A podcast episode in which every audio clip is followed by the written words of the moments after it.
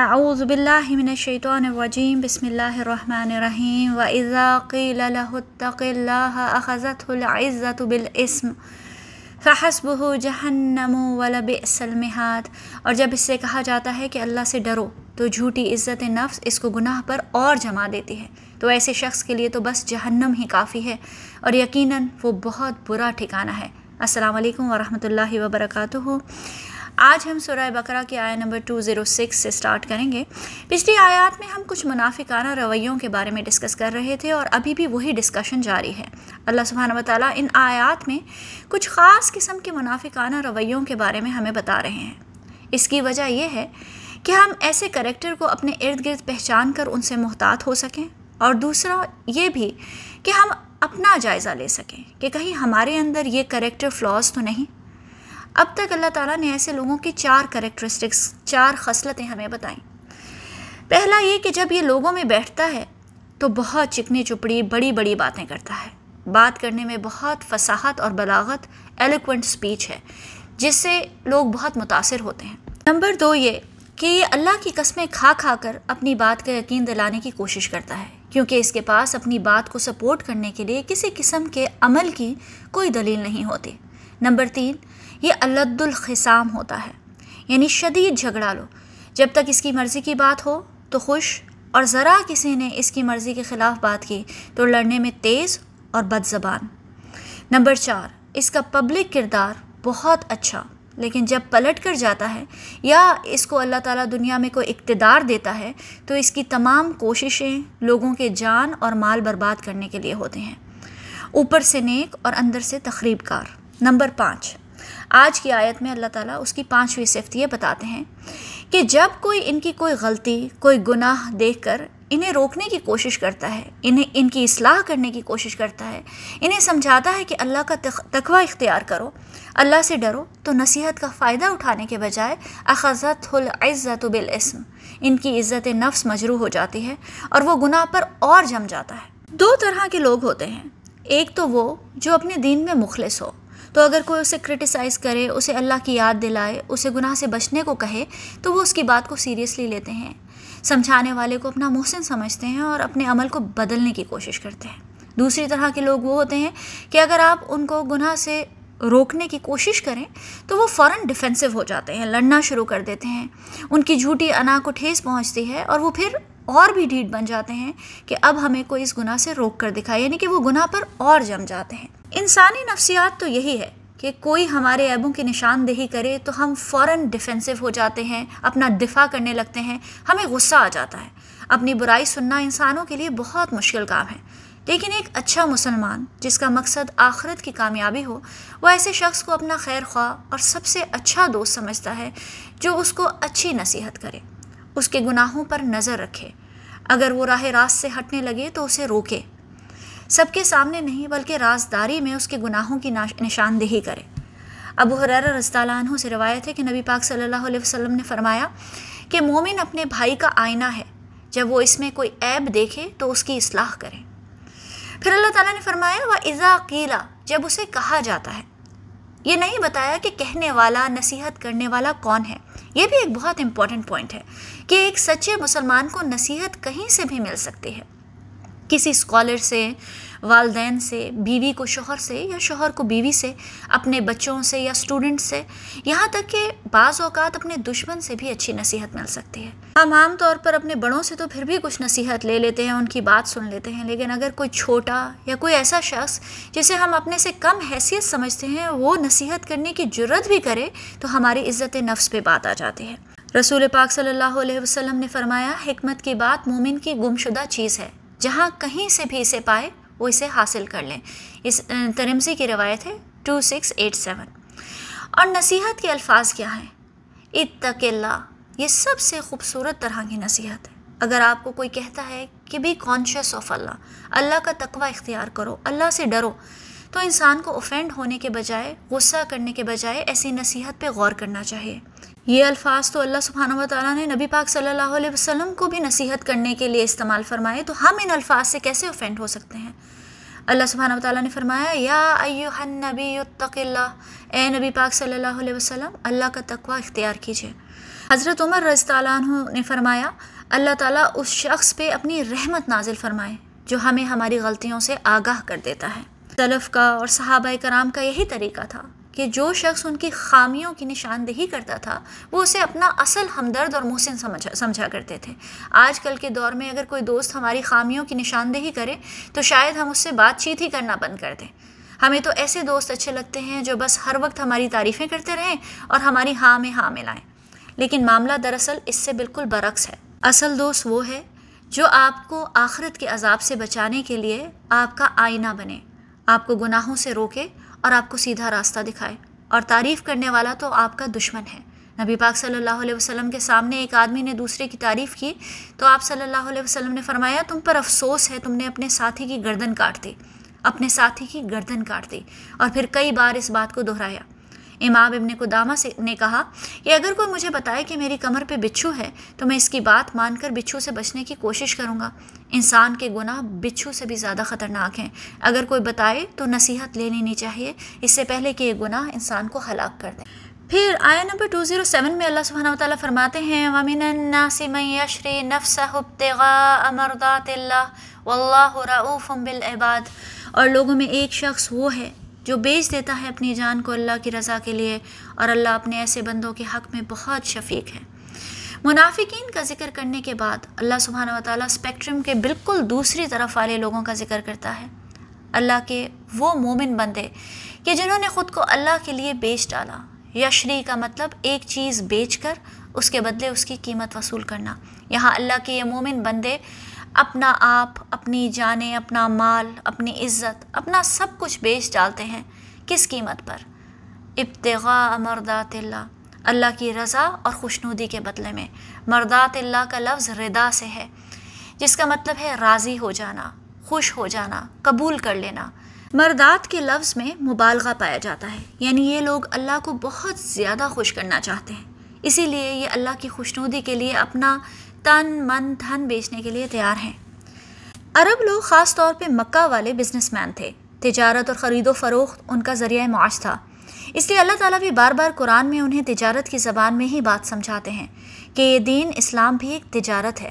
اللہ تعالیٰ کی اس دنیا میں بندے سے مختلف چیزیں خریدتا ہے، دیکھتا ہے کہ بندہ میرے لیے کیا قربان کر سکتا ہے۔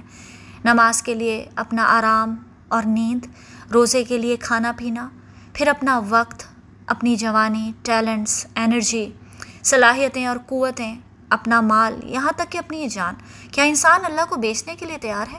کیا انسان اللہ سے یہ بزنس ڈیل کرنا چاہتا ہے؟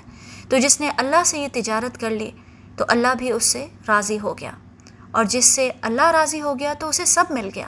جنت بھی اور اللہ کا قرب بھی۔ اللہ تعالیٰ سورہ توبہ میں فرماتے ہیں، ان اللہ اشترا من المؤمنین انفسهم و اموالهم بان لهم جنہ۔ یقیناً اللہ نے خرید لی ہیں، اہل ایمان سے ان کی جانیں بھی اور ان کے مال بھی۔ اس قیمت پہ کہ ان کے لیے جنت ہے۔ اس آیت کے پس منظر میں ایک بہت خوبصورت واقعہ بھی روایت میں ملتا ہے کہ صہیب الرومی جب ہجرت کے بعد مکہ سے مدینہ کی طرف روانہ ہوئے تو قریش نے انہیں چاروں طرف سے گھیر لیا اور جانے سے روکا۔ صہیب رضی اللہ عنہ نے فرمایا، کہ تم سب جانتے ہو کہ میں کتنا اچھا تیر انداز ہوں۔ میرا نشانہ کبھی نہیں چکتا اگر تم لڑنا چاہتے ہو تو میں اس وقت تک لڑوں گا جب تک میرے پاس ایک بھی تیر باقی ہے۔ اور جب تیر ختم ہو جائیں گے تو میں اپنی تلوار سے لڑوں گا۔ لیکن اگر تم مجھے جانے دو تو میں اپنی ساری جمع پونجی، اپنا سارا مال تمہیں دینے کے لیے تیار ہوں۔ قریش ان سے مال لینے پر تیار ہو گئے۔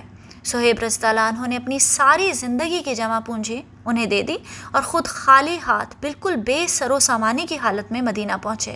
جب وہاں پہنچے تو حضرت عمر رضی اللہ عنہ اور باقی صحابہ کرام نے آپ کا استقبال کیا اور آپ کو مبارکباد دی اور بتایا کہ اللہ نے قرآن میں آپ کے لیے آیت نازل فرمائی ہے۔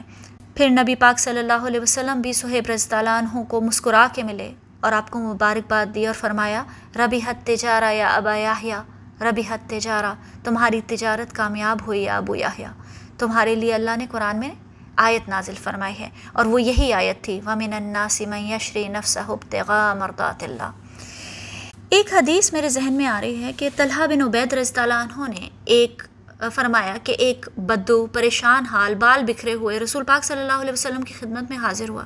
اس نے پوچھا، یا رسول اللہ صلی اللہ علیہ وسلم، بتائیے مجھ پر اللہ تعالیٰ نے کتنی نمازیں فرض کی ہیں؟ آپ صلی اللہ علیہ وسلم نے فرمایا، پانچ نمازیں۔ یہ اور بات ہے کہ تم اپنی طرف سے نفل بھی پڑھ لو۔ پھر اس نے کہا، بتائیے، اللہ نے مجھ پر کتنے روزے فرض کیے ہیں؟ آ، حضرت صلی اللہ علیہ وسلم نے فرمایا، رمضان کے مہینے کے روزے فرض ہیں۔ یہ اور بات کہ تم اپنی، خود سے اپنی طور پر کوئی نفلی روزے اور بھی رکھ لو۔ پھر اس بدو نے پوچھا کہ آپ مجھے بتائیے کہ زکوٰۃ کس طرح مجھ پر اللہ تعالیٰ نے فرض کی ہے؟ تو آپ صلی اللہ علیہ وسلم نے اسے شرح اسلام کی باتیں بتا دیں۔ یہ سن کر اس بدو نے کہا، اس ذات کی قسم جس نے آپ صلی اللہ علیہ وسلم کو عزت دی۔ نہ میں اس میں سے جو اللہ تعالیٰ نے مجھ پر فرض کر دیا ہے، کچھ بڑھاؤں گا اور نہ کچھ گھٹاؤں گا۔ یعنی کہ صرف فرض ادا کروں گا اور کسی قسم کا کوئی نفل ادا نہیں کروں گا۔ اس پر رسول اللہ صلی اللہ علیہ وسلم نے فرمایا، اگر اس نے سچ کہا تو یہ شخص جنتی ہے یہ صحیح بخاری کی روایت ہے ون ایٹ نائن ون اب سوچنے کی بات یہ ہے کہ اگر انسان صرف فرض ادا کر لے اور خود کو گناہوں سے بچا لے، صرف بیر منیمم کر لے، تو جنت تو اتنا کرنے سے بھی مل جاتی ہے اس حدیث سے یہ بات صاف ظاہر۔ تو وہ کیا چیز ہے جس نے صحابہ کرام کو ایکسٹرا کرنے پہ موٹیویٹ کیا؟ وہ کیا چیز ہے جو انسان کو اپنا آپ بیچ دینے پر موٹیویٹ کرتی ہے؟ کیوں صحابہ کرام نے اپنا مال، اپنا خاندان، اپنا گھر، اپنی جانیں تک اللہ کے لیے قربان کر دیں؟ وہ اللہ کی رضا ہے جو وہ لوگ حاصل کرنا چاہتے تھے، کیونکہ اللہ کی رضا جنت سے بھی بڑی موٹیویشن ہے۔ اللہ سبحانہ و تعالیٰ سورہ توبہ میں فرماتے ہیں عاد اللہ المؤمنین والمؤمنات جنات تجری من تحتها الانہار خالدین فیہا ومساکن طیبتا فی جنات عدن۔ اللہ نے وعدہ کیا ہے مومن مردوں اور مومن عورتوں سے ان باغات کا جن کے نیچے ندیاں بہتی ہوں گی۔ وہ اس میں ہمیشہ رہیں گے اور بہت عمدہ مکانات ہمیشہ رہنے والے باغات میں۔ پھر اللہ تعالیٰ فرماتے ہیں وردوان من اللہ اکبر۔ ذالک هو الفوز العظیم، اور اللہ کی رضا تو اس سے بھی بہت بڑی نعمت ہے۔ یہی تو اصل اور بڑی کامیابی ہے۔ اللہ سبحانہ و تعالیٰ کی رضا دراصل اللہ تعالیٰ کی محبت ہے۔ سورہ واقعہ میں اللہ تعالیٰ فرماتے ہیں کہ روز محشر تین گروہوں میں لوگ تقسیم کر دیے جائیں گے۔ اصحاب الیمین یعنی سیدھے ہاتھ والے، جنت والے لوگ۔ اصحاب الشمال یعنی جہنم والے، الٹے ہاتھ والے۔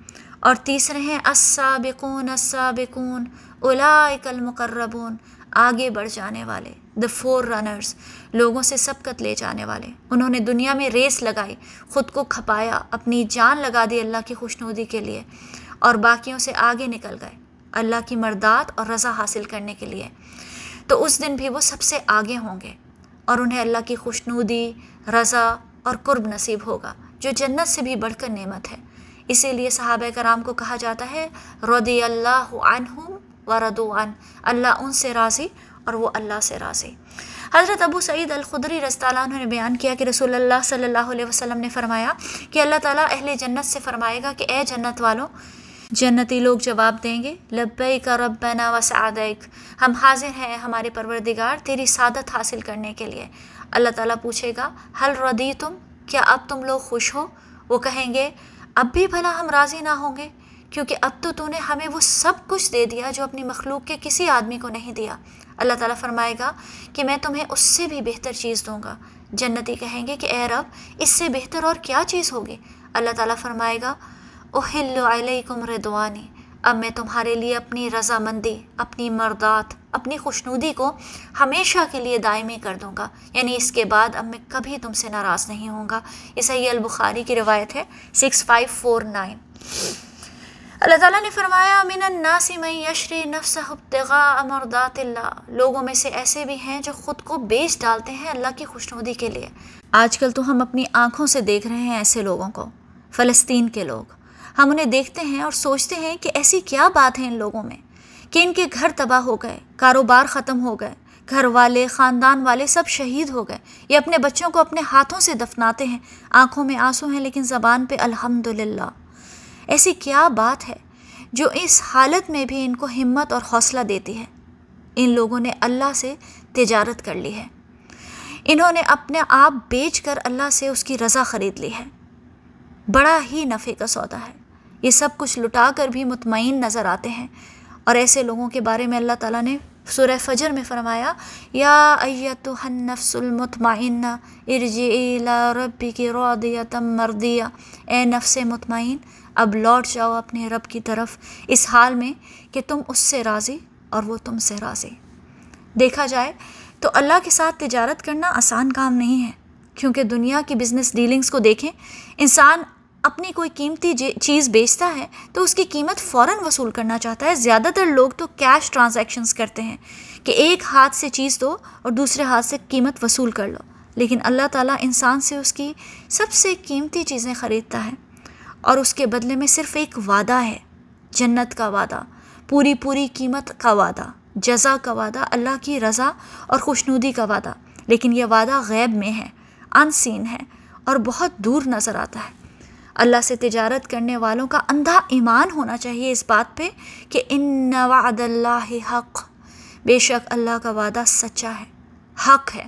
تبھی انسان اپنے مال، جان، اپنا تن، من تھن سب اللہ کو بیچنے کے لیے تیار ہو جاتا ہے۔ اللہ سبحانہ تعالیٰ فرماتے ہیں، ان الزین یتلون کتاب اللہ و اقام الصلاۃ و انفقوا مما رزقناہم سرا وعلانیہ یرجون تجارت لن تبور۔ یقیناً وہ لوگ جو اللہ کی کتاب کی تلاوت کرتے ہیں اور نماز قائم کرتے ہیں اور خفیہ اور اعلانیہ خرچ کرتے ہیں، اس میں سے جو کچھ بھی اللہ نے انہیں دیا ہے، وہ ایسی تجارت کے امیدوار ہیں جس میں کبھی خسارہ نہیں ہوگا۔ انسان اپنی قیمتی چیز فروخت اس دنیا میں کرے گا اور بدلہ اسے مرنے کے بعد ملے گا۔ تجارت ہے تو بہت مشکل، لیکن اہل ایمان کے لیے بڑا ہی نفع کا سودا ہے۔ اللہ سبحانہ و تعالیٰ فرماتے ہیں، کل نفس ذائقۃ الموت و انما توفون اجورکم یوم القیامہ۔ آخرکار ہر شخص، ہر نفس کو مرنا ہے اور تم کو تمہارے اعمال کا پورا پورا بدلہ تو قیامت کے دن ہی دیا جائے گا۔ واللہ رعوف بالعباد۔ اور اپنے ایسے بندوں پر اللہ بہت ہی مہربان، بہت ہی شفیق ہے۔ الرفا کا مطلب رحم دل، ہمدرد، آپ کی تکلیف سمجھنے والا، کمپیشنیٹ۔ اللہ تعالیٰ واقف ہے، جانتا ہے۔ کہ جنہوں نے اللہ کی رضا کے لیے کوئی بھی قربانی دی، وہ ان کے لیے آسان نہیں تھی۔ اپنے مال، اپنا جان، اپنی خوشی، اپنا آرام، اپنے بچے، اپنا گھر، اپنا آپ بیچ ڈالنا آسان نہیں ہے۔ انسان کی چھوٹی سے چھوٹی قربانی بھی سے اللہ تعالیٰ سے چھپی نہیں ہے۔ اللہ ہر چیز سے واقف ہے۔ جب انسان اپنی نیند چھوڑ کر، اپنا بستر چھوڑ کر نماز کے لیے اٹھتا ہے، سخت بھوک لگی ہو، کمزوری ہو، پھر بھی اپنا روزہ رکھتا ہے اللہ کی خوش نودی کے لیے۔ اپنا محنت سے کمایا ہوا مال اللہ کی خاطر خرچ کرتا ہے۔ نفس اور شیطان کے وسوسوں کے خلاف گناہوں سے پرہیز کرتا ہے تو اللہ اس کی کوشش کو جانتا ہے۔ جو چیز جتنی پیاری ہوتی ہے اسے قربان کرنا اتنا ہی مشکل ہوتا ہے۔ اللہ تعالیٰ اپنے بندوں کی اسٹرگل سے، قربانیوں سے کوششوں اور جد و جہد سے واقف ہے اور وہ اپنے بندوں کی ان قربانیوں کو ضائع نہیں ہونے دے گا۔ وہ بڑا ہی مہربان اور ہمدرد ہے۔ واللہ رعوف بالعباد۔ اللہ کی رضا کو ہمیں اپنے لیے گول بنانا چاہیے، کیونکہ اللہ کی رضا ہی اصل میں اللہ کی محبت ہے۔ اور جسے اللہ کی محبت نصیب ہو جائے، اسے دنیا اور آخرت کی ساری خیر مل گئی۔ ابو حریر رضی اللہ عنہ سے روایت ہے کہ نبی پاک صلی اللہ علیہ وسلم نے فرمایا، جب اللہ کسی بندے سے محبت کرتا ہے، تو جبریل علیہ السلام کو اپنے پاس بلاتا ہے اور بتاتا ہے کہ میں فلاں بندے سے محبت کرتا ہوں، تم بھی اس سے محبت کرو۔ پھر جبریل علیہ السلام بھی اس سے محبت کرنے لگتے ہیں۔ پھر جبریل علیہ السلام تمام آسمان والوں میں اعلان کرتے ہیں کہ اللہ فلاں بندے سے محبت کرتا ہے، تم سب بھی اس سے محبت کرو۔ پھر تمام آسمان والے بھی اس سے محبت کرنے لگتے ہیں۔ اس کے بعد وہ زمین میں بھی اللہ کے بندوں کا مقبول اور محبوب بن جاتا ہے۔ یہ صحیح بخاری کی روایت ہے، سکس زیرو فور زیرو۔ اللہ تعالیٰ سے دعا ہے کہ وہ ہمیں ایسے اعمال نصیب کرے جو اللہ تعالیٰ کی رضا اور محبت تک پہنچا سکیں۔ سورہ احقاف میں بھی ایسی دعا ملتی ہے۔ ربی اوزعنی ان اشکر نعمتک اللتی انعمت علی وعلی والدی وان اعمل صالحا ترضاہ۔ اے میرے رب، مجھے توفیق دے کہ میں تیری ان نعمتوں کا شکر ادا کروں جو تو نے مجھے اور میرے والدین کو عطا فرمائی اور ایسا نیک عمل کروں جس سے تو راضی ہو جائے۔ آمین یا رب العالمین۔ السلام علیکم ورحمۃ اللہ وبرکاتہ۔